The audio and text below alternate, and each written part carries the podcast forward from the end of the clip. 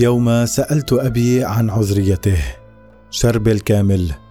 كنت في السيارة مع أبي المشوار طويل ومحطات الراديو لا تساعد. توقفنا لنملأ السيارة بالوقود وقلت في نفسي هل أبقى على عادتي أتواجد في المكان نفسه مع أبي ونحن ننظر في جهات مختلفة؟ دفعني الملل فسألته بابا هل تحب رائحة البنزين؟ جاوبني بالنفي تابعت أي رائحة تذكرك بطفولتك؟ رائحة زبل البقر. وإذ بي أفتح حوارا طويلا مع أبي عن طفولته وصباه لأكتشف أن أول سنين له في المدرسة كانت في عمر الثاني عشر حيث كان يجتمع بعض الصبيان مع أستاذ في غرفة واحدة في بيت الرعية في الضيعة. لم أكن أعلم أين سيقودنا الحديث.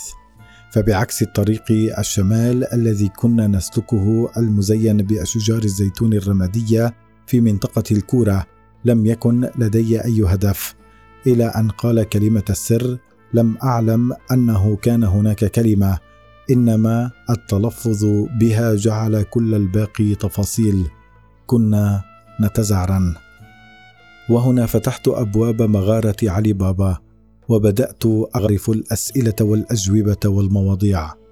كما نقول في علم النفس السيارة تحتوي بفضل بنيتها وشكلها وإمكانيتها على عزل الصوت والحرارة والرطوبة بين الداخل والخارج.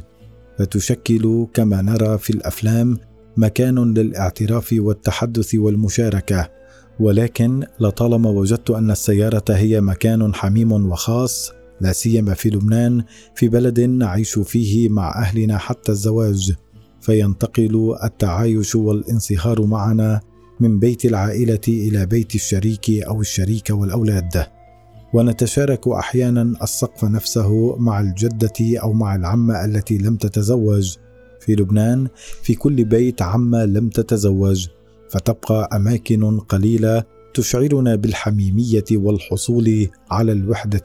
كالسياره اذا وبكل فخر نتوج اليوم السيارة بجائزة ميراكس دور عن فئة أفضل مكان حميم وخاص في الأماكن العامة في عالمنا العربي.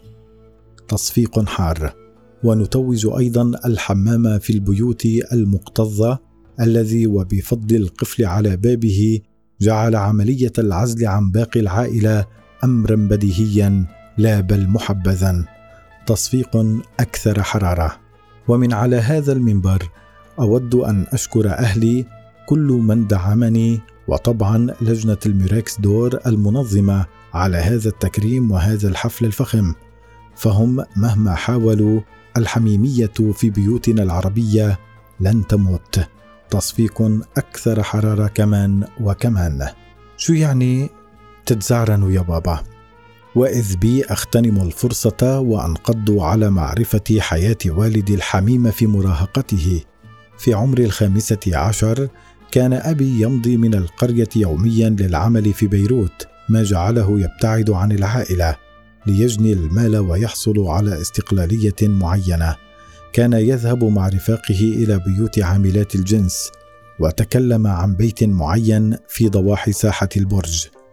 آه يعني أول مرة ما كانت مع ماما؟ لا.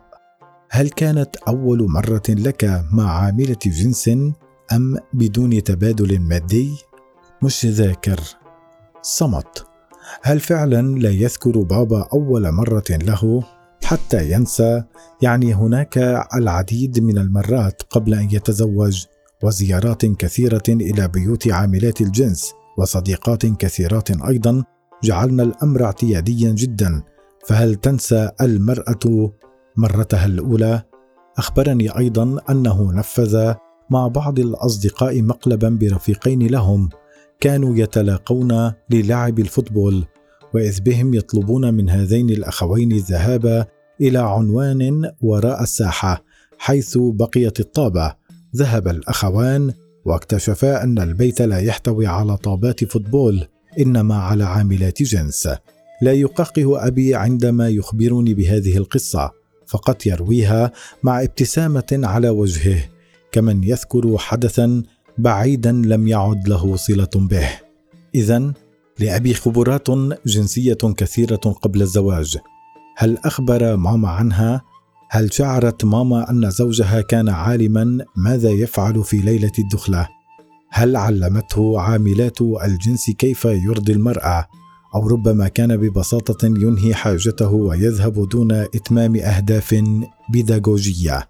نعود من رحلتنا إلى الشمال وأشارك معلوماتي مع أخي نبتسم ونستغرب فلا أحد قد تجرأ وسأل بابا عن حياته قبل هذا الحين لا سيما خصوصياته فمنذ بضع سنين فقط كنا لا نزال نخاف من بابا من جبروته وقوته ورغم كوننا مخولين طويلي القامة والبنية كعائلة أمي بينما أبي قصير القامة نحيفا وعصبيا كنا لا نزال نرتعب من صوته العريض وكف يده الخشنة الذي تمرن بي وبأخي بضع مرات في طفولتنا ومراهقتنا.